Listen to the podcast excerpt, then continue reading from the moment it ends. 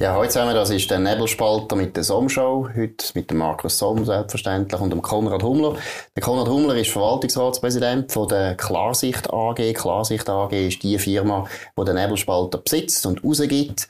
Und wir reden heute, ähm, ja, eine Zeit lang auf jeden Fall, vielleicht dann auch über andere Themen, aber vor allem einmal über den Nebelspalter. Warum eigentlich der Nebelspalter? Konrad Hummler, du hast ja sonst noch genug zu tun. Wieso machst du da mit?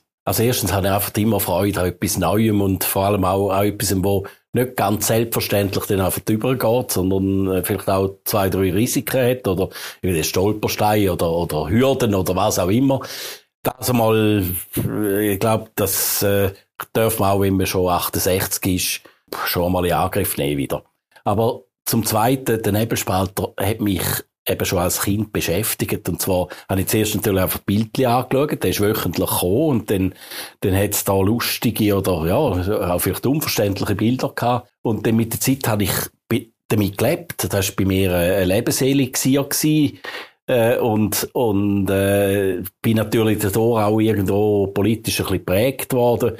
Und dass jetzt da irgendwie noch viel, viel später, 50, 60, 70 Jahre später bald irgendwie noch eine Fortsetzung kommt, ist schon noch faszinierend. Absolut. Und was würdest du sagen, wenn du jetzt so die DNA vom Nebelspalter würdest beschreiben, wo dir gefallen hat, wie würdest du die schildern? Was ist wichtig? Also für mich ist da, ja, ich bin natürlich nach dem Krieg aufgewachsen und die Nachkriegszeit ist geprägt von sehr klaren Wertvorstellungen, die sehr anti-Brau sind. Mhm nach dem Zweiten Weltkrieg einerseits, aber dann halt auch sehr bald durch den Krieg geprägt sind. Das heisst, also das gegen rote und braune Fäuste ist eigentlich dort halt schon zum Ausdruck gekommen. Und äh, es ist dann immer mehr gegen, gegen rote Füße natürlich äh, gewesen. Und dann vielleicht das Erste, was ich noch nicht ganz mitbekommen habe, war 1956 mit Ungarn, aber nachher der, der ganze Kuba-Konflikt zum Beispiel der ist im Nebelspalter natürlich kräftig dann abgebildet worden. Und da hat mich schon, da hat mich beeindruckt, das Kind.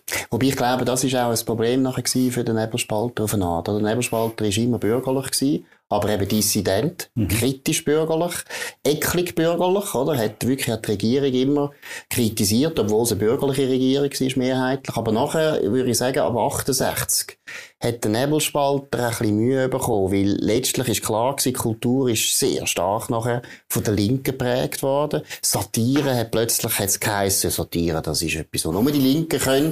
Wir haben jetzt das auch wieder gehört, oder? Wo mhm. wir jetzt den Nebelspalter übernommen haben, haben auch alle ja.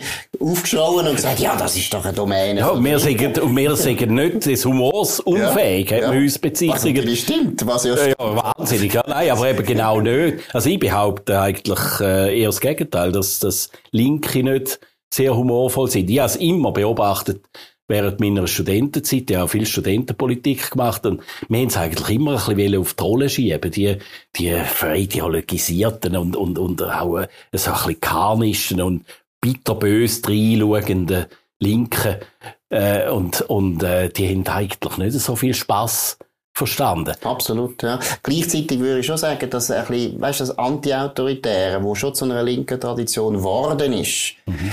das hat dem Nebelspalter auf eine Art ein bisschen Mühe gemacht, weil der Nebelspalter selber auch sollte anti-autoritär sein, aber vielleicht ist er dann gleich ein bisschen zu brav worden. Ich kann, oder sagen wir, ich würde jetzt sogar sagen, grundsätzlich die Bürgerlichen haben das nicht mehr so gut können. Also deshalb haben die Linken so auch gut gewonnen, finde ich.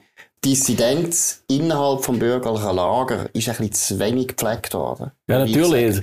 Weil man hätte immer gerade irgendetwas Böses dahinter vermutet. Ich meine, auch die spätere Auseinandersetzung zwischen der SVP und, und der FDP, Kässiger kann ja etwas mhm. nicht mehr verlaufen sie als das. Mhm. Ich meine, mhm. wenn man sich erinnert an die NZZ am Sonntag, wie sie dann einmal wieder über den Herrn Blocher mhm. und dann mit, also wirklich mit böse, mit ernsten Mienen mhm. herzogen ist, umgekehrt aber auch, mhm. dann muss man sagen, hallo, also da, aber ich, ich vermute, weißt, und da müssen wir vielleicht ein bisschen vertiefen, ich vermute an sich, dass es halt schon eine Frage vom Menschenbild ist, mhm. ob man Humor erträgt und, und dann auch, wenn man erträgt, auch, ob man nicht auch den will mitproduzieren.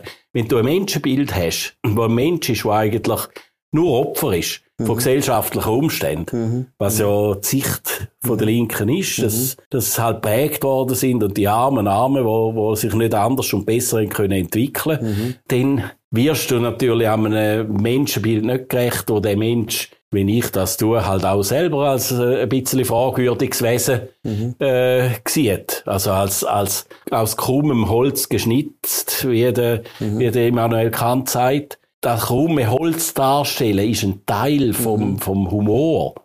Und, und äh, das können die Linken nicht. Ja, ich glaube, das ist auch, finde ich wirklich, hat sehr viel mit einer liberalen Haltung zu tun, oder? Dass du gewisse Selbstironie zulässt. Weil letztlich erstens zu einer liberalen Haltung gehört meiner Meinung, dass du nicht weißt, wo Gott hockt. Am Schluss weißt du es eigentlich nicht.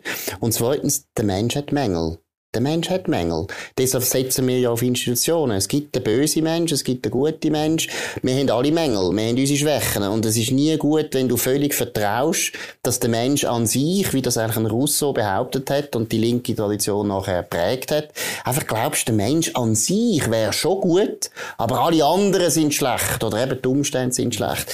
Das glaube ich ist immer ein blödes Menschenbild und das ist eben auch, eben, es ist nicht lustig. Ja, es ist nicht lustig. Und, und dann auch die furchtbare, der Hang zu, zu, zu einer Zielkonformität, beziehungsweise auch, wenn es dann eben nicht klappt, da mit, äh, mit diesen Zuständen, dass man dann irgendwo Schuldige sucht und die Kausalitäten dahinter, wie man einfach sagen, ab und zu entstehen halt, äh, ja, äh, dumme Umstände und es kommt irgendetwas und, und dann müssen wir das vielleicht auch ein bisschen mit der Leichtigkeit des Seins tragen. Und äh, da ist eigentlich nicht das Thema. Äh, auch jetzt vom politischen Diskurs nicht. Also wenn man da ein bisschen etwas reinbringen kann, wir reden über die Motivation, warum dass ich da in dem Umzug dabei bin.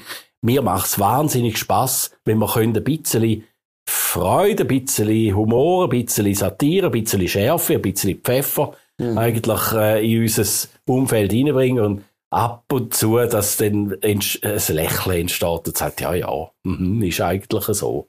Ich glaube, es ist auch die beste Waffe in der heutigen Zeit, oder? Wo man eigentlich schon eine unglaubliche Vermachtung von der Politik erlebt, oder? Wir haben meiner Meinung nach wirklich Behörden, die in einem gewissen Machtwahnsinn, das ist ein bisschen übertrieben, aber ein bisschen, also unglaublich viel Macht an sich gezogen haben. Und auch überall überzeugt sind, dass sie Recht haben. Und ich finde ja, dass das, das ganz blöde äh, Plädoyer für Follow the Science heisst ja eigentlich nur Entpolitisierung von der Politik, oder? Ja, Weil letztlich wissen wir, auch die Wissenschaft muss debattieren, aber in der Politik sowieso. Also die Algori Algorithmisierung, denn im Grunde genommen von der Politik, ist ja eine Katastrophe. Ich meine, als wären die Algorithmen irgendwie für immer gesetzt und, und wir haben so jetzt gesehen, wie widersprüchlich das denn auch die Expertenmeinungen können sein. Müssen ja widersprüchlich sein. Ich meine, wir, wir sind irgendwo natürlich Schüler vom Karl Popper, wo man sagen, es gibt immer irgendwo wieder eine Sichtweise, wo die andere dann irgendwie konterkariert und, und, und in dem Sinne auch obsolet macht. Das ist, äh, aber dann muss es ja auch möglich sein. Und dann, wenn man meint, wir können jetzt einfach irgendwo irgendwelche Entscheidungen einfach abhängig machen von irgendwelchen Zahlen und irgendwo im Grunde genommen die Verfassung aushebeln, äh, wie da jetzt in Deutschland äh, passiert ist, dann äh, muss einem da schon zu denken geben, dass eigentlich dann äh, irgendwo ist es ja auch ein Wegweisen von der Verantwortung in einen, äh, an, einen, an einen Computer. Das ist, das ist KI, künstliche Intelligenz, im Grunde genommen äh, schon in Tat und Wahrheit umgesetzt. Verrückt, kann man da erleben. Ja, sind das wahnsinnig. Und ich finde auch immer interessant, wie die Mächtigen eigentlich immer ganz gleich welche Epoche. Sie finden immer wieder einen neuen Weg, dass ihre Macht sich erhaltet und sie sich nicht mehr rechtfertigen und nicht reinschwätzen lassen. Oder? Und das finde ich wirklich interessant. Man hat alles, Deutschland ist ein gutes Beispiel, oder? Die Deutschen haben wirklich ein gutes Grundgesetz, wo alles vorbeugt, dass ja nie mehr etwas passiert wie 1933.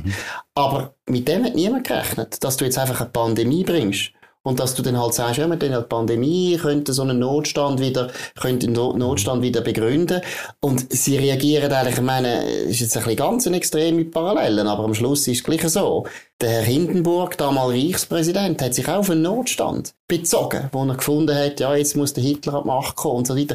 Das Notstandsdenken, da glaube ich, ist jetzt bei uns eben weniger verankert. Bei den Deutschen kommt das immer wieder. Jetzt haben sie einfach einen neuen, einen neuen Vorwand, um den Notstand wieder können zu erklären. Ja, und, und Notstand äh, entschuldigt dann einfach äh, alles. wenn es auch dann entsprechend medial natürlich irgendwie der Notstand noch äh, aufgekocht wird, eigentlich laufen. Ich meine, wenn man mhm. sagen, irgendwie einfach irgendwelche grün eingehüllte Gestalten in irgendwelche äh, grün bemalten, täfelten äh, Räume und, und, und man hat ein bisschen Masken und so weiter. Und dann, dann habe sogar ich irgendwie fast noch ein bisschen Angst, oder? Weil, weil das ist jetzt genau das, was man nicht will. Ja, ja, und, äh, und, und wenn man das genügend irgendwo einhämmert, dann, dann äh, funktioniert das. Damit will ich ja nicht sagen, dass ich irgendwie zu diesen Lügnern gehört. Mhm. Ich meine, die Krankheit ist um, die ist, mhm. die ist punktuell oder, oder äh, irgendwo im, für gewisse Leute ist sie extrem gefährlich oder oh, beziehungsweise auch tödlich.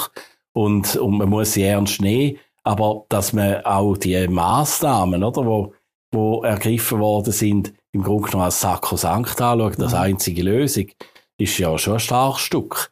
Ich bin persönlich eigentlich in dem Zusammenhang und das hat mit Macht zu tun. Ich habe immer ein bisschen dazu geneigt, also wenn man schon etwas macht, dann muss man gerade etwas Extremes machen. Also ich habe eigentlich immer mehr zur chinesischen Art von Lösung geneigt, äh, jetzt in dem Corona-Geschichte äh, weil das ist kurz und sehr schmerzhaft, aber nachher auch vorbei. Äh, ich habe irgendwo das Gefühl, dass das, das Halbpatzige, aber dann mit einem riesen Machtzuwachs auf die Länge raus auch verbundene, ist, ist viel verheerender, aber da, da müssen wir noch mal noch ein bisschen anschauen. Das müssen wir sicher mal nachher anschauen, oder? Also das ist ja wahrscheinlich das Wichtigste an dieser Krise, mhm. dass man nachher das wirklich untersucht, was ist eigentlich, was ist ja. eigentlich schief gelaufen und was sind die besten Mittel. Ich bin halt bei den Chinesen, ist man halt immer ein bisschen unsicher, stimmt eigentlich, was die da einem mitteilen, oder? Ja. Sind die Zahlen wirklich verlässlich?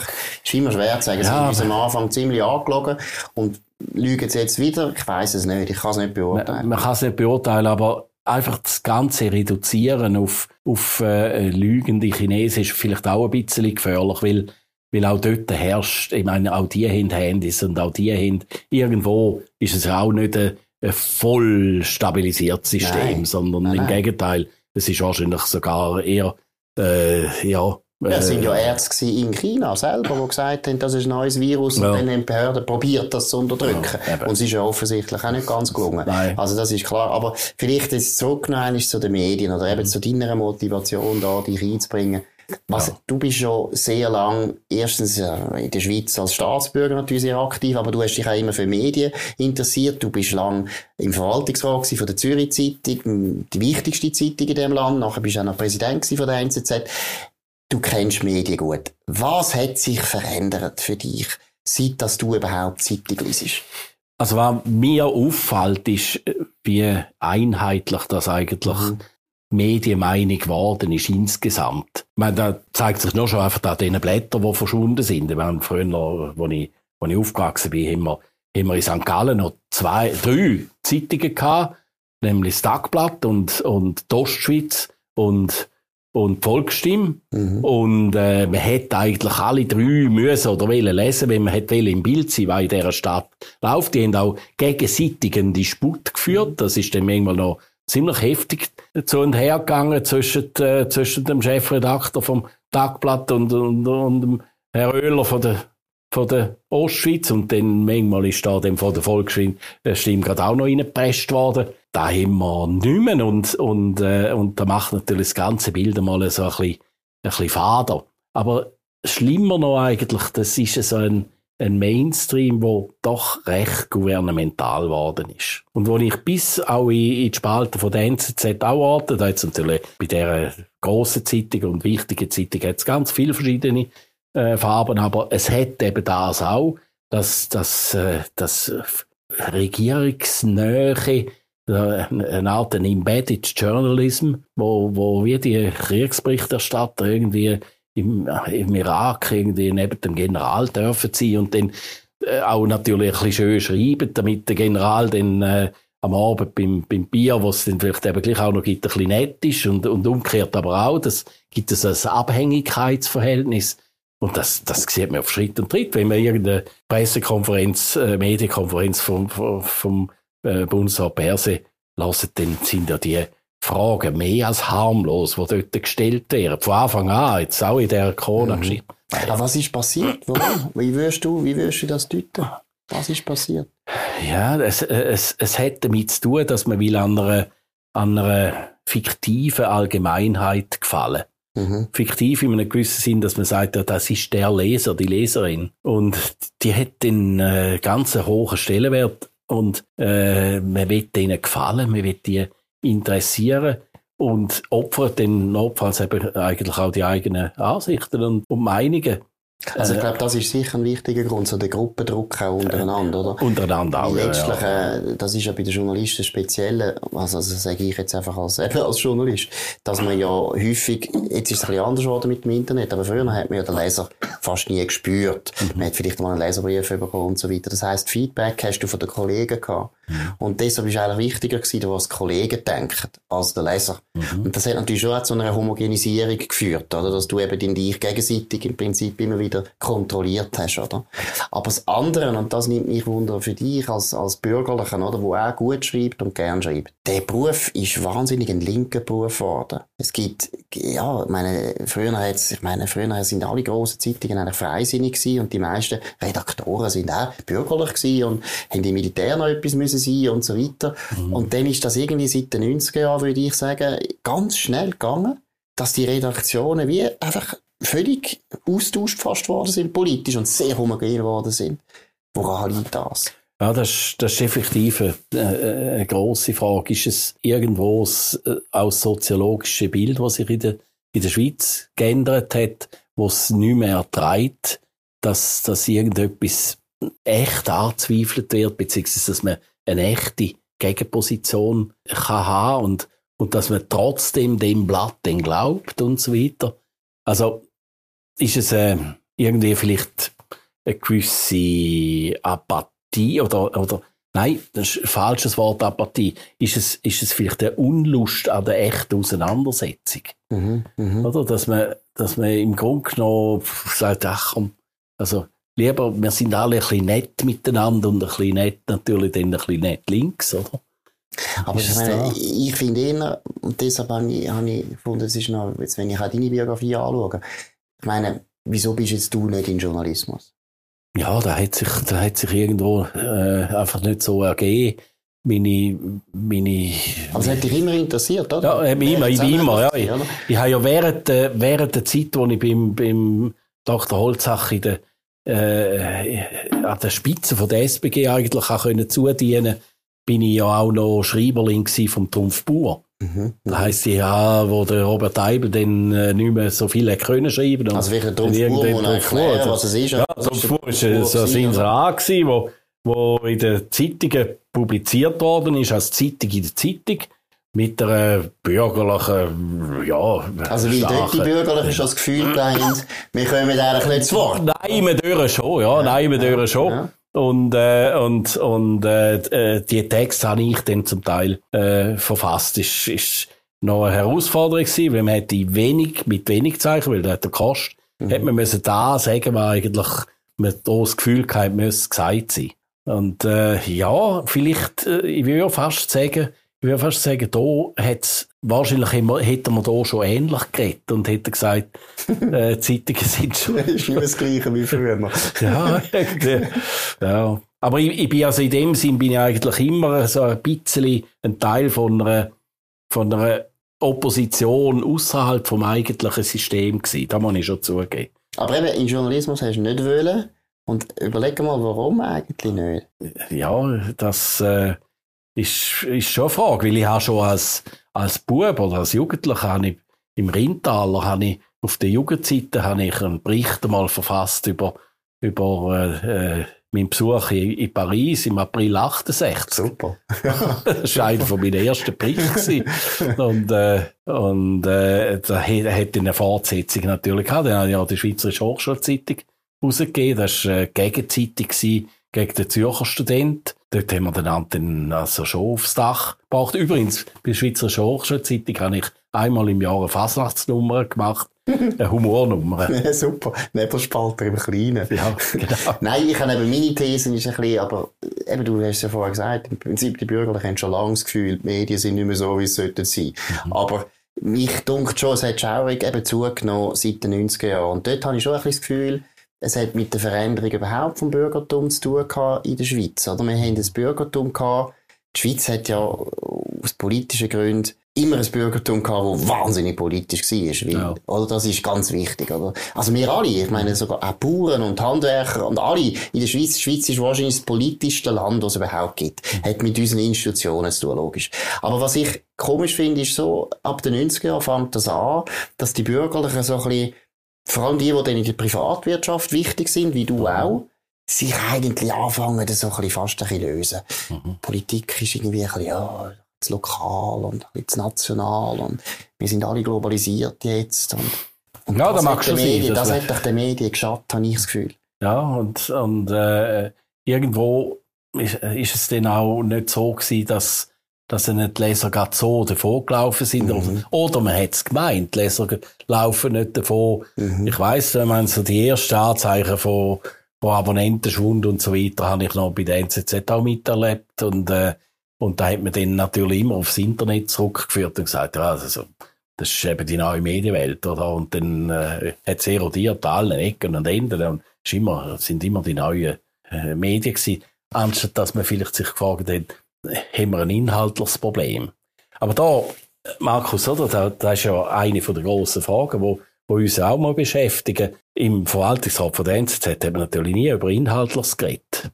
Nein, das ist überhaupt nicht, das ist nicht das Thema gewesen. Mhm. Da ist ja dann der Redaktion vorbehalten gewesen und die hat ihr Statut gehabt. Und das ist selbstverständlich hochgehalten worden das ist der einzige Bereich von mir aus gesehen der Wirtschaft, wo ein Verwaltungsrat nicht sagt, was produzieren wir da eigentlich? Mhm. Finde ich auch noch lustig irgendwo, ja, das dass das gegangen ist, oder? Ja, Aber man, ja. man hat also, äh, äh, ja, man hat natürlich den Herr Chefredakteur dabei gehabt mhm. und der hat dann äh, irgendwie einen staatspolitischen Vortrag gehalten mhm. im, mhm. Äh, in der Verwaltungsratssitzung. Aber man hat nie im Leben, hat man irgendwie gesagt, ist da eigentlich, was wir da machen, ist da mhm. gut? Mhm. Also man hat auch nie irgendeine Leserumfrage in, in Auftrag mhm. gegeben. Nein, nein, es, es, es ja, ist ja, ja. es ist ja per se mal gut, was man macht. Und Aber es ist ein interessantes Selbstverständnis. Es ist ja nicht nur bei der Zürich Zeitung so gewesen, sondern ganz viele Verleger, du kennst die alle auch, sind durchaus bürgerlich. Ja. Aber haben nachher Zeitungen, wo ihre Redaktionen, also ich sage jetzt das ein bisschen pointiert, aber ich finde es fast linksextrem sind. Und sie dulden das. Und sie regen sich nochmal auf, oder? Sie regen sich sogar auf und wollen es einmal sogar ein bisschen verändern und können es nicht. Aber es ist eine ganz eigenartige Trennung. Ja. Eben von deinem Produkt eigentlich, wo du ja, verantwortlich ja. bist. Also, und deiner also, Funktion. Wenn, wenn, wenn es am Nestle Verwaltungsrat gleich ist, weil in dem Kaffee drin ist, dann hört Nestle auf mhm. auf existieren oder in der Mayonnaise. Mhm. Und bei einer Zeitung, mhm. dort kannst du was will. Und, mhm. oh, das ist, das ist, also in dem Sinn, oder, äh, ich habe ja hoch und heilig natürlich dir versprochen, dass ich mich nicht einmische ins, no, ins Inhaltliche. Ja. wir, wir ändern das. Nein, bitte. Nein, ich finde, also ich muss auch sagen, wenn ich jetzt Mediengeschichte anschaue, glaube ich nämlich, das ist eine Verirrung von den letzten 30 Jahren. Weil früher war immer klar gewesen, dass der Besitzer von der Zeitung nimmt inhaltlich Einfluss. Also ich meine, ich bin in Baden aufgewachsen, Otto ja. Ranner, freisinnig, wirklich ein freisinniger ja. Büffel, Heimatsterne, hat der denn eingegriffen? Natürlich ja, hat der eingegriffen hat das Selbstverständnis gehabt. Mhm. Während der Peter Wanner, sein Sohn, sehr viel vorsichtiger ist. Eben, ehrlich zeigt, die Generation, die dann gekommen ist, ist da viel vorsichtiger gewesen. Aber früher ist, ich meine, Zürich Zeitung, warum heisst denn alle, die Leute müssen im Freisinn sein? Aus inhaltlichen Gründen. Ja, Selbstverständlich. Oder? Absolut. Und da hat man wollen schützen durch den Zusammenschluss von Leuten. Jetzt genau gleich wie bei der Klarsicht AG, wo man einfach die Leute haben, die sagen, jetzt sollen mal der Sohn und seine Konsorten sollen mhm. ein Biotop haben, was mhm. was das können produzieren, was als gut erachtet. Mhm. Und, und, und da findet man dann auch gut. Und, Absolut.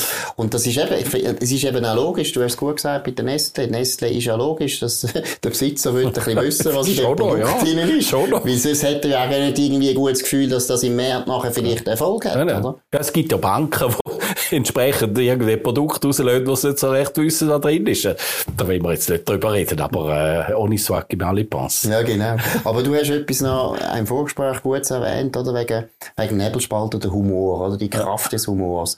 Und da haben wir eben auch darüber geredet, Macht. Oder? Macht mhm. ist immer ein Problem gewesen, aber ich glaube, wir sind in einer ganz speziellen Zeit, wo man muss sagen, ja, Macht wird wieder ein Problem eine imperiale Macht. Man kann dann über Amerika reden oder über China reden oder über die EU reden. Und du bist eigentlich einer von den Ersten gewesen, der so richtig, ja, muss man jetzt sagen, es klingt jetzt ein bisschen heroisch, aber es ist so gewesen. Du bist praktisch allein als Banker gegen das Amerika antreten. Du hast einen Anlagekommentar geschrieben, wo gesagt hat, Abschied von Amerika, wo, glaube sogar in Washington die Leute aufgeregt hat. Wie ist deine Erfahrung? Wenn man sich eben, jetzt auch ein bisschen pointiert gesagt, mit dem Imperium anlegt. Vielleicht, wenn man schon mal noch irgendwie sagen, du eigentlich Macht? Von mir aus gesehen ist es äh, ein, ein Zwang, der sich eben kann äußern gegenüber einem Individuum in Form von wegnehmen. Mhm. Also Geld wegnehmen oder, oder Sachen wegnehmen. Oder wegschliessen. Man kann ihn wegschliessen. Oder man kann ihn in letzter Konsequenz auch körperlich schädigen oder umbringen. Das ist, das ist Macht. Und die Erfahrung von der Menschheit, glaube ich, mit Macht ist einfach die, dass man sagt, man muss Institutionen haben, wo die Macht irgendwie einteilen, regeln, aufteilen, nicht konzentrieren und so irgendwo Freiraum äh, schaffen.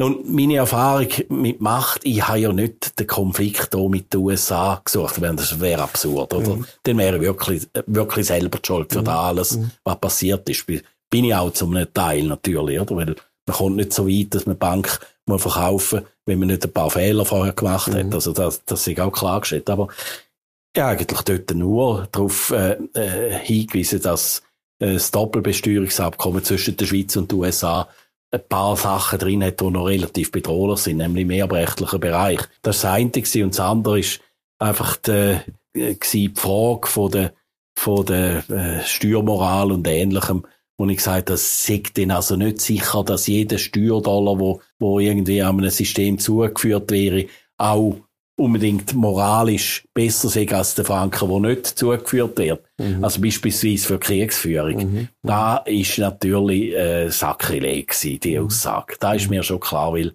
weil äh, irgendwo damit habe ich eigentlich alles natürlich in Frage gestellt, das Steuersystem und auch das mhm. Machtsystem. Ja, und das ist ganz konkret gewesen, oder? Die Amerikaner haben ab 2001 wirklich überall Krieg geführt. Und zwar Krieg, wo man heute ja eigentlich wissen, haben alle nichts gebracht. Jetzt sind sie in Afghanistan abgezogen nach 20 Jahren, hat alles nichts gebracht und haben das natürlich zuerst selber finanziert und haben dann irgendwann gemerkt, du, also wir brauchen mehr Geld und deshalb ist ja der Druck auf die Schweiz ja, gewachsen. Nehme ich an, dass da ein, ein, Teil vom, vom Ding, von der Motivation war.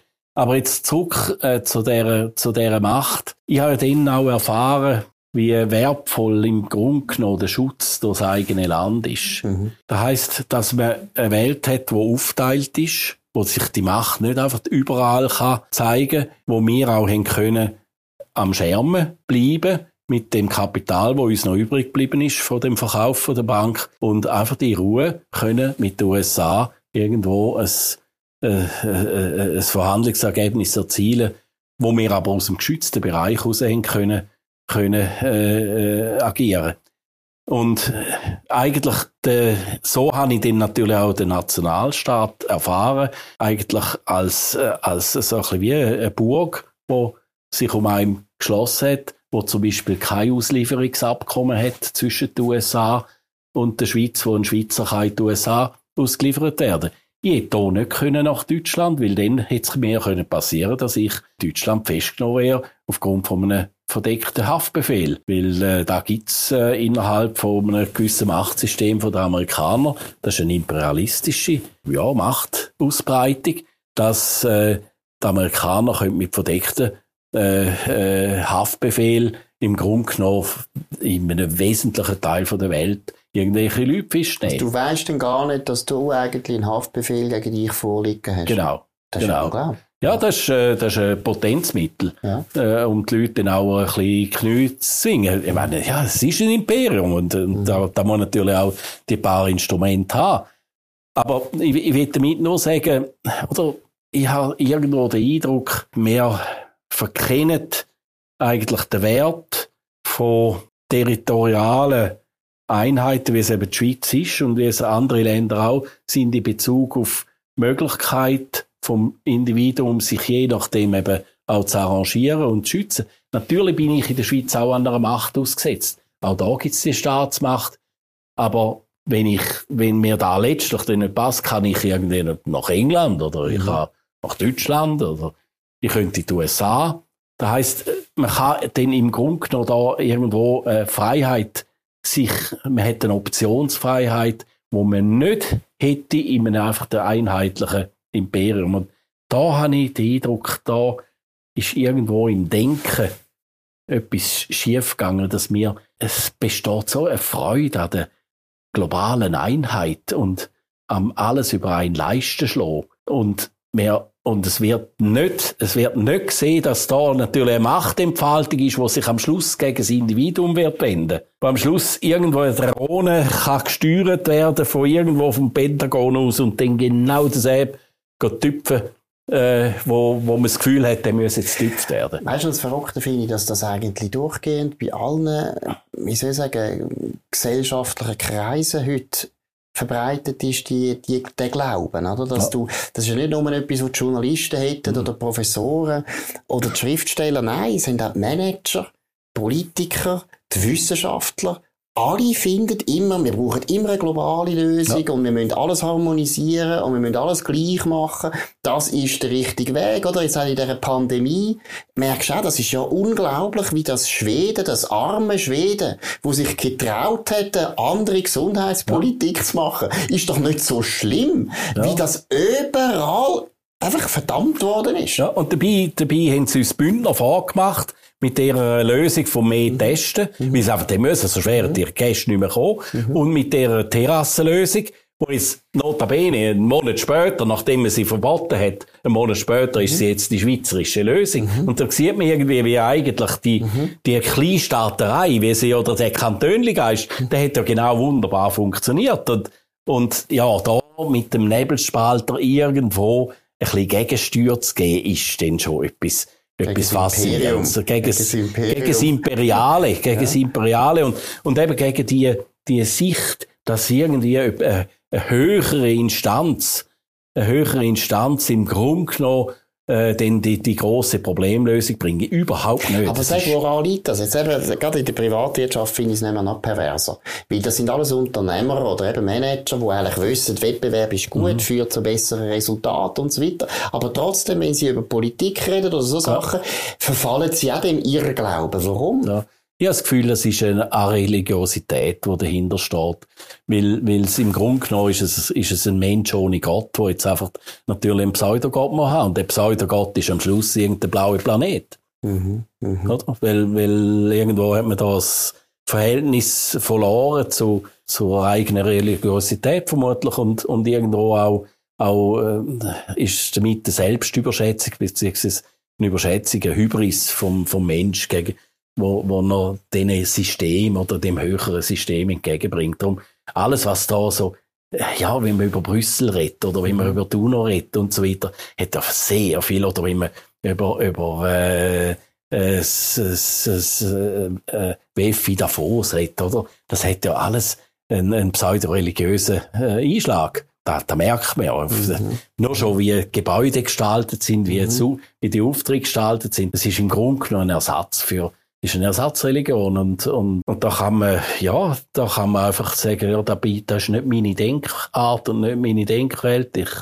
äh, und, und, äh, äh, ja, eben versuchen so ein bisschen so, aber mit, äh, mit, äh, mit dem Florett. Oder? Wenn du jetzt über die Schweiz nachdenkst, in welchem Zustand sind wir? Was macht dir Sorgen, was macht dir Freude? Also Freude macht mir natürlich an sich nach wie vor die, die gelebte Vielfalt, wo man einfach haben, äh, die Eigenarten, wo, wo, wo überall rum sind und wo viel, viel tiefer liegen als nur gerade der Dialekt. Das ist im Grunde genommen jedes, jedes Tal hat irgendwie dann eben gleich noch gleich noch seine, du hast gerade vorher irgendwie erzählt im Vorgespräch über, über das Toggenburg. Ja, meine Güte, das Toggenburg ist so anders als, als jetzt mein Appenzell oder wo ich wohne. Mhm. Und, und ist nochmal anders als Werdenberg oder den Sonderintal da, da gibt's ja nach wie vor, und da könnte man da im Kanton Zürich sicher genau gleich sagen, der, der Zürcher Oberländer ist, ist, ist, ist doch völlig anders als der Zürcher Unterländer und, und nochmal anders als der Stadtzürcher, weil das ist eher ein bisschen degeneriert worden, vermutlich. Aber, äh, lassen wir da. Aber da ist an sich einmal etwas wahnsinnig Positives. Und, und da natürlich dann auch gespiegelt an einer Landschaft, die nach wie vor äh, faszinierend ist und, und, und wo man jetzt gerade in dieser Corona-Zeit auch noch gemerkt hat, wie, wie viel schöner das ja eigentlich noch ist. weil wir sind ein bisschen überheblich geworden durch all die Reisen, die wir da gemacht haben. Das ist, das ist das, was mir, was mir Freude macht. Und ich glaube, da ist nicht verloren. Und es ist auch nicht verloren durch die Zuwanderung, mhm. die wir hatten. Äh, und und äh, äh, da, da ist eine Frage von vielleicht ein paar Jahrzehnten, bis, bis dann alles das auch wieder sich ein bisschen eingliedert und so. Wir haben ja immer äh, ein bisschen Zuwanderung gehabt. Ja, und ich meine, ich finde, das gute Zeichen ist ja, dass zum Beispiel das, was du erzählt hast, wegen der Dialekt. Oder? Dialekte sind ja immer noch wahnsinnig unterschiedlich und wirklich von, wirklich von Tal zu Tal. Und das Lustige ist eben, dass auch die Leute, die einwandern, die übernehmen die Dialekt auch, oder? Meine Frau hat jetzt eine Sendung gemacht, sie schafft ja beim Radio über Appenzell, Akte Appenzell, wo du natürlich unbedingt musst schauen Absolut, und hören, ja, weil es geht ums Frauenstimmrecht in Appenzell genau. Innerrhoden, oder? Und dann hat sie ja, meiner Meinung nach, die gute Idee gehabt, äh, äh, eine Frau, die offensichtlich aus der Türkei ursprünglich kam, also nicht sie selber, aber mhm. ihre, ihre Eltern. Und sie ist eben die Frau mit einer richtigen Appenzellerin durch das Appenzell gegangen und hat mit den Leuten geredet, was ist eigentlich los gewesen.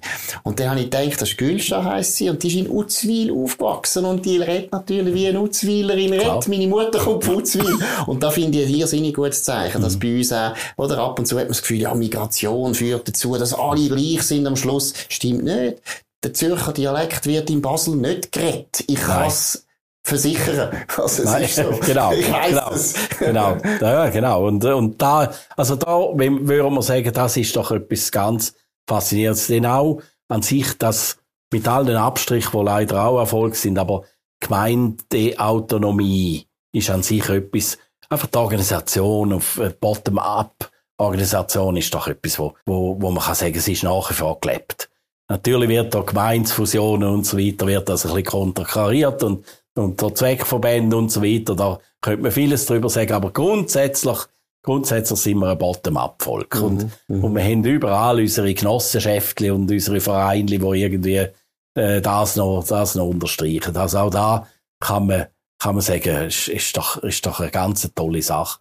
Und dann, was auch zu sagen ist, ist natürlich, dass die Rahmenbedingungen schon extrem gut sind. Also, ich meine, wie letztens mit, mal mit dem, mit dem Thomas Schmidhein in Zagatz auf einer Terrasse gestanden, äh, vor Corona, und dann haben wir da einen Berg hochgeschaut, und dann hat der Thomas zu mir gesagt, weisst, irgendwie ist schon verrückt. Das Schönste ist eigentlich, dass ich jetzt da als, als, ja, man weiss, ich bin ein bisschen reich, da kann raus und rauflaufen und ich brauche keinen Bodyguard, nichts. Mhm. Es ist einfach, ich einfach auf, auf den Wanderweg da. Und da ist natürlich, das kann man nicht genug äh, schätzen, die, die, nicht bloß Sicherheit, sondern auch die Akzeptanz voneinander, dass das möglich ist. Es gibt kaum ein Land, wo, wo so wenig große Mauern und Häge und, und Scherben auf den Mauern oben eingemauert und so weiter und haben, um die Sicherheit von der, von der, von uns, von uns irgendwie zu gewährleisten. Die, die Freiheit, dass man im eigenen Land wirklich mehr oder weniger überall rumlaufen kann, ist schon sehr, sehr viel wert. Und dann auch, dass man eigentlich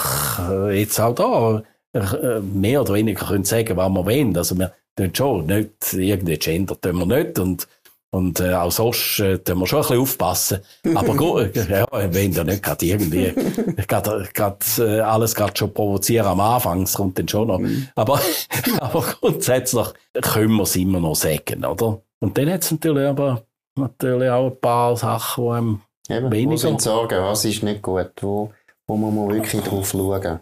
Ja, ich, ich, ich will sagen, wir, wir sind wahrscheinlich äh, in einer schwierigen Phase, weil wir, weil wir meinen, wir können uns sehr, sehr vieles leisten, von der Geldpolitik her und von der Staatsfinanzierung her. Da schaue ich jetzt als Ökonom eigentlich als eine der grössten Fallen an, dass wir einfach in eine Finanzierungs- Wut reingekommen sind oder in, in, eine, in, eine Finanzierungs, in einen Finanzierungsrausch fast reingekommen sind und, und, und im Grunde genommen jetzt Geld verteilt, wo, wo natürlich noch nie, nicht verdient worden ist, sondern wo man dann irgendwann mal noch mal eintreiben und wo man wahrscheinlich ziemlich viel Dummheit jetzt. Aber da, da musst eben du mir mal erklären. Ich meine, wie geht das? Ich meine, jetzt eben, mit, eigentlich drucken wir Geld. Eigentlich tun wir jetzt die ganze Zeit einfach Geld ins ja. System pumpen. Warum funktioniert das? Früher hat das zur Inflation geführt. Früher. Ja, das, das, führt eben im Moment nicht zur Inflation. Das ist eine, das ist ein grosses, äh, eine grosse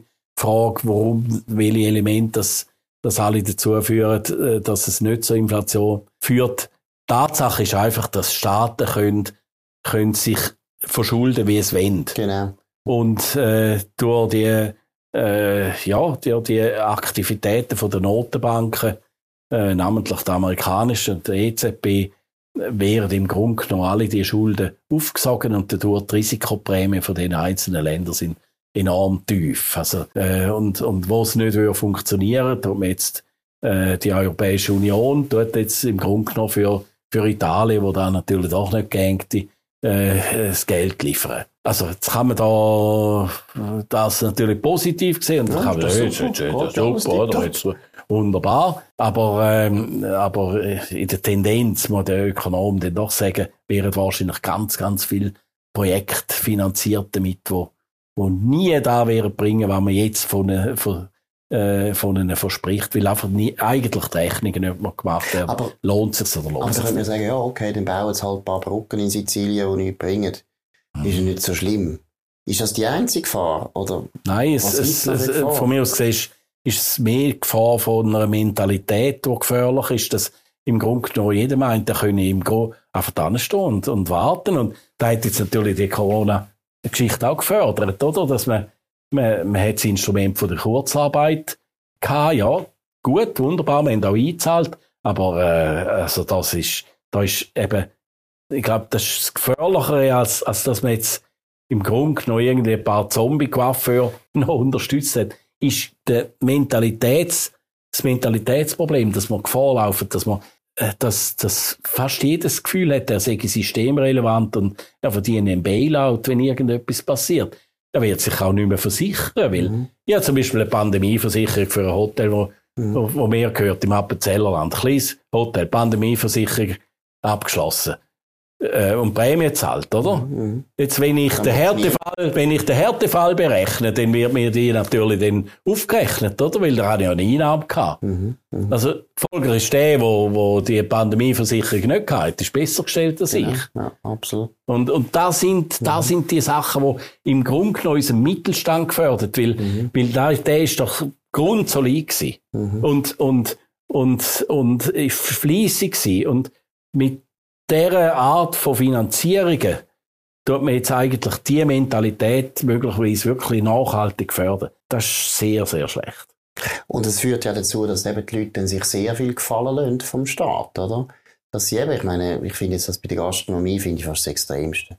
Jetzt einfach der Lockdown wird jetzt einfach bei der Gastronomie einfach weitergezogen, weitergezogen, weitergezogen. Ein bisschen Terrassen aufmachen, damit alle ein bisschen mhm. zufrieden sind, aber letztlich gibt es fast keine empirische Evidenz, wo wir sagen, jetzt müssen wir unbedingt die Restaurants zumachen, ja. oder? Das ist ganz schwach abgestützt gewesen, letztlich. Ja. Aber der Staat kann sich das leisten, weil er halt so viel Geld schüttet, mhm. dass die Leute sagen, auch die Wirt, oder? Sagen, ja, okay, gut, also, das Geld ja, kommt ja, oder? Es kommt ja und, und äh, ja, und ich, ich glaube, da, da sind wir wirklich in einer, in einer sehr gefährlichen Situation. Auch, ich meine, äh, ich bin ja auch Kulturproduzent in einem gewissen Sinn mit, mit meinen Bach-Konzerten, oder meine, von, von der Johann Sebastian Bach Stiftung. Jetzt haben wir das erste Mal 50 Leute im Publikum haben. Ja, meine Güte, oder? Mhm. Äh, ja, ich, ich, bin natürlich auch froh, bin auch dankbar, dass mhm. ich darf mhm. jetzt 50 Leute haben. Mhm. Ich meine, also, da sind wir noch nicht in der Normalität und wir müssen aufpassen, dass wir nicht jetzt äh, im Grunde genommen im im Begehren, dass wir die Normalität wieder erlangen, Look lassen. Mhm. Wir müssen alles machen, dass wir, dass wir, dass wir zurückkommen, in, auch in den normalen Umgang, wo, wo wir nicht irgendwie anderthalb Meter einfach de, äh, als, als Normaldistanz haben. Der Mensch ist, äh, ist, ist nicht so ein Distanzwesen. Nein. Und gleichzeitig eben finde, was du vorher gesagt hast, die Eigenart und ein bisschen die, ja, man muss schon sagen, ein bisschen die, der Eigensinn von der Schweizer, oder? Mhm. Wo man eben irgendwo, du hast vorher gut gesagt, der Mittelstand, der Schweizer Mittelstand ist ja, ist ja der Kern von dem Land. Und das sind die selbstständigen Erwerbenden, das sind Leute, die ab und zu sagen, jetzt langt's. Oder genau. der Gemeinderat muss nicht meinen, oder? Das genau. ist, das ist eine ganz wichtige Haltung. Und das wird jetzt zur Zeit, habe ich wirklich das Gefühl, so ein bisschen, ja, so ein bisschen pulverisiert. Aufgeweicht, mhm. aufgeweicht und... Äh, ist weg, aber nein. es ist einfach so ein bisschen... Mh, Wobei, ich bin eigentlich, ich bin wirklich eigentlich am, am Schluss eben gleich ein Optimist und mhm. darum freut es mich eben auch beim Nebelspalter. Mhm. Ich meine, äh, hat ja auch etwas damit zu tun, wenn man kann lachen kann, mhm. äh, dass man eigentlich auch ein Optimist ist. Und, mhm. äh, mhm. weil, weil äh, nur der Narr springt in den Abgrund und und, und, und lachen dann immer noch. Da ist es ja nicht, oder? Da ist es ja nicht, oder? Nicht, Nein, da ist es ja nicht, oder? äh, sondern, sondern äh, im Grunde genommen, im Grunde genommen gehen die Sachen doch länger. Mhm. Ich will ein Beispiel sagen. Ich bin, ja, eben weg Bach und, und so weiter bin ich relativ häufig in Leipzig. Mhm. Und da beobachte ich den Unterschied zwischen der Stadt Leipzig und Dresden. Mhm. Der Stimmungsunterschied in der Bevölkerung mhm. und, und einfach der, der Zustand, wie sich die zwei Städte entwickeln. Dresden ist eine, immer eine obrigkeitliche Stadt gewesen. Wirklich. Residenzstadt. Residenzstadt, ja. oder? Ja. Leipzig ist eine Handelsstadt gewesen. Mhm. Oder? Und jetzt würde man doch sagen, nach dieser ganzen Nazi-Zeit und nach diesen Bombardements und nach allem, was war und nach der DDR-Zeit, wo, wo die Leute eingebunkert sind, dass da hätte müssen verschwinden. Ja, Habakuk? Nein. Es ist, es ist nach, nach diesen 60, 70 Jahren ist der Mentalitätsunterschied immer noch genau gleich das. Die eine Stadt blüht und da passieren ganz viele hochinteressante Sachen, kulturell auch, oder? Das, das ist so. Und die andere Stadt ist immer noch genau gleich oberkeitlich. Wunderschön, aber äh, das ist ja nicht, und wieder aufgebaut, oder? Mhm. Leipzig ist ein bisschen durcheinander zum Teil, mhm. aber natürlich viel vitaler. Das heisst, es gibt irgendwo geschichtliche Prägungen. Super Beispiel, ja. Geschichtliche Prägungen, wo, wo viel, viel länger gehen und wo viel tiefer gehen. Und darum bin ich eben der Meinung, oder der, der Oberwalliser und der Berner Oberländer, die wären auch in 100 Jahren noch wenn könnten irgendwie in einem Manöver von der Schweizer Armee irgendwie gegeneinander antreten, würden sie dann immer noch auf den Ring gehen, wie es früher einmal da passiert ist, oder? Und, und, und, und sie hätten sich irgendwie gern und nicht gern und, und, mhm. und äh, sagen, Gott sei Dank gibt's den Grimselpass, der mhm. ein halbes Jahr zu ist. Das, nicht zu nahe aneinander sind. Da ist die Schweiz, oder? Und, ja. und da bin ich optimistisch, da, da ja. bleibt. Ja, da bin ich auch sehr optimistisch, weil ich auch glaube, natürlich, ich bin auch Historiker, dann ist man so, so Deformation professionell, aber letztlich bin ich auch überzeugt, es gibt so Fundamentalkräfte ja. in jedem Land, die zu tun haben mit der historischen Erfahrung und wo du einfach nicht wegbringst, weil wir sind ja alle, das ist auch ein interessantes Thema, oder? Pfadabhängigkeit. Ja. Wenn du mal einiges im 15. Jahrhundert dich so entschieden hast, dann kannst du das nicht einfach wieder, wir können die Reformation jetzt nicht einfach ungeschehen machen, das ist mhm. jetzt einfach ist Teil von dieser Geschichte. Und da finde ich interessant. Und ich glaube, und nimmt mich Wunder, wie du es siehst, mich denkt, zur Zeit haben wir eine Zeit in der Schweiz, wo so die Fundamentalkräfte von dem Land langsam aufwachen und wiederkommen. Ich habe so das Gefühl, wir, wir gehen eigentlich jetzt wieder ein bisschen zurück zu uns, denkt es mir. Also wie du es einschätzt. Ja, da wäre da wär ja die Hoffnung und äh, vielleicht ist es effektiv so, als einer der positiven Fallouts von der Pandemie, dass man, will man mal müssen im eigenen Land sein und auch da mhm. wieder irgendwie Ferien, dass man, dass man das wirklich so auch wiederentdeckt haben und, und schätzen gelernt haben. Ich habe in meinem äh, kleinen Hotel im Appenzellerland auf das Mal Welche und Leute von Solothurn und, und von Biel und, und äh, wo auch immer, wo regelmäßig sagen, wir haben gar nicht gewusst, dass da so schön ist da. Mhm. Mhm. Und, und umgekehrt natürlich auch. Mhm. Aber es geht ja nicht bloß um schön, sondern es geht irgendwo auch um, um das Entdecken von einer Werthaltigkeit, wo, wo eben dann einem näher ist, als wenn ich irgendwie jetzt Hawaii, zu Honolulu ja. oder so irgendwie auch sage, ist schön. Es ist natürlich dort mhm. schön. Und, aber, aber bei uns ist es ja dann verwandt schön. Genau. Oder? Ja, genau. Und, und, ja. und da gibt es so ein bisschen äh, eine andere, ja. eine andere Situation. Und äh, ich glaube, die wiederentdecken, da würde ich dir zustimmen. Die ist im Gang. Also ich finde, du merkst es ein bisschen beim Rahmenabkommen, wir wollen jetzt gar nicht über das reden, aber du merkst es dort ein bisschen, wie sich jetzt die Widerstände plötzlich wieder gebildet haben und es kommen ganz neue Kreise wieder rauf und wo du einfach mhm. merkst, nein, das ist, das ist so gegen die DNA dass wir einfach eben die Hälfte von unserer Gesetzgebung auf Brüssel verschieben und sagen, okay, machen das für uns. Das geht nicht. Das haben wir mhm. jetzt seit 700 Jahren eigentlich immer gefunden. Nein, machen wir nicht, oder? Mhm. Ja, genau. Und, und, und ich meine, ja, wir sind beide natürlich, denken da ähnlich. Also es ist ein bisschen, der, Wilhelm Tell in uns ist wieder ein bisschen geboren, wiedergeboren. Und, äh, und da finde ich etwas, wo, wo durchaus als Element in der, im schweizerischen Diskurs Platz hat, weil Globalisierung wird ja nicht zu sein. Die wird ja weitergehen und die Herausforderung von unserem Land ist ja dann letztlich mhm. natürlich mhm. überhaupt nicht, können wir bestehen nur da auf dem europäischen Kontinent, sondern die große Herausforderung ist, wie schaffen wir es, dass wir irgendwie konkurrenzfähig sind mit denen Taiwan und Thailand und und, äh, und, und Indonesien und Malaysia. Da ist, äh, da ist die grosse Herausforderung, beziehungsweise haben wir genügend äh, USBs, mhm. zum, zum dort dann irgendwie auch können erfolgreich irgendetwas noch, noch, noch zu bewerkstelligen. Da ist, das ist dann die, die, die, die grosse Herausforderung. Und, und ich bin immer noch der Meinung, wir haben da eigentlich äh, fast ideale Chancen, zum, zum in einem so weltweiten Wettbewerb können, können zu bestehen, gerade weil wir so, gerade weil wir so sind, wie wir sind.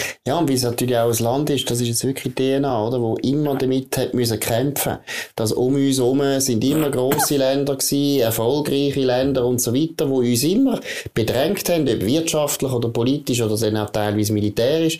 Wir sind wahnsinnig geübt im. Wettbewerb zu überleben. Mhm. Weil letztlich, äh, ich meine, ein Kleinstaat ist ja eigentlich nicht vorgesehen. Ja. Also Großmärkte haben immer gefunden, ja. die braucht es ja nicht. Also in der Wirtschaft schon, in der Wirtschaft schon, aber ich, ich will doch noch sagen, meine, es gibt Länder, wo es auch politisch halt den ein bisschen besser machen. Also da ist dann nochmal nochmal um, auf der negativen Seite, mhm. meine, wenn man schaut, wie Israel jetzt das, mhm. das mhm. Impfungsproblem gemeistert mhm. hat, obwohl es ganz viel auch Leute hat intern im Land, die nicht impfen oder? Mhm. Meine, die, die müssen dann dort noch mit einer, mhm. mit einer relativ militanten Gegnerschaft gegen das mhm. Impfen umgehen. Können sie auch. Mhm. Aber wie die das geweistert haben und, und, äh, und dort finde ich, glaube ich, das ist meiner Meinung nach fast das Gefährlichste in den letzten 30 Jahren, dass die eigenen schweizerischen Eliten plötzlich das Gefühl haben, hm, wir gehen jetzt das ab, das ja, Land. Genau. Wir gehen es ab, die anderen können mhm. das auch für uns machen. Wir tun das mhm. aus, outsourcen, ja, eigentlich, oder? Ja. Und das ist ja der Unterschied. Israel hat eine Elite, die unglaublich ehrgeizig ist, die zu dem Land steht, ja. wo weiss, es gibt nur das mhm. Land und wir Juden sowieso, mhm. oder? Es gibt nur das Land und da müssen wir bestehen und da mhm. müssen wir überleben. Mhm. Und deshalb haben die das so viel besser gemacht. Meilenweit von dem entfernt und da sind wir wehleidig geworden und unfähig geworden. Absolut. Oder jetzt in Europa, finde ich, gibt es auch noch gute Beispiele, oder? Finde, Dänemark macht das sau gut, auch eigenständig. Mhm.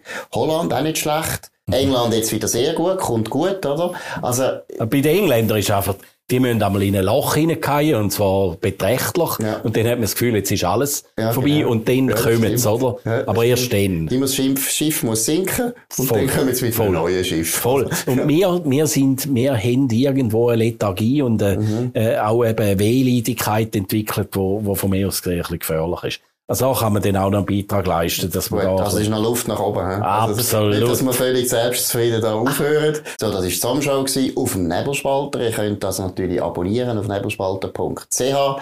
Das war der Markus Somm und der Konrad Hummler. Ich wünsche euch allen noch einen schönen Tag. Merci vielmals für die Aufmerksamkeit.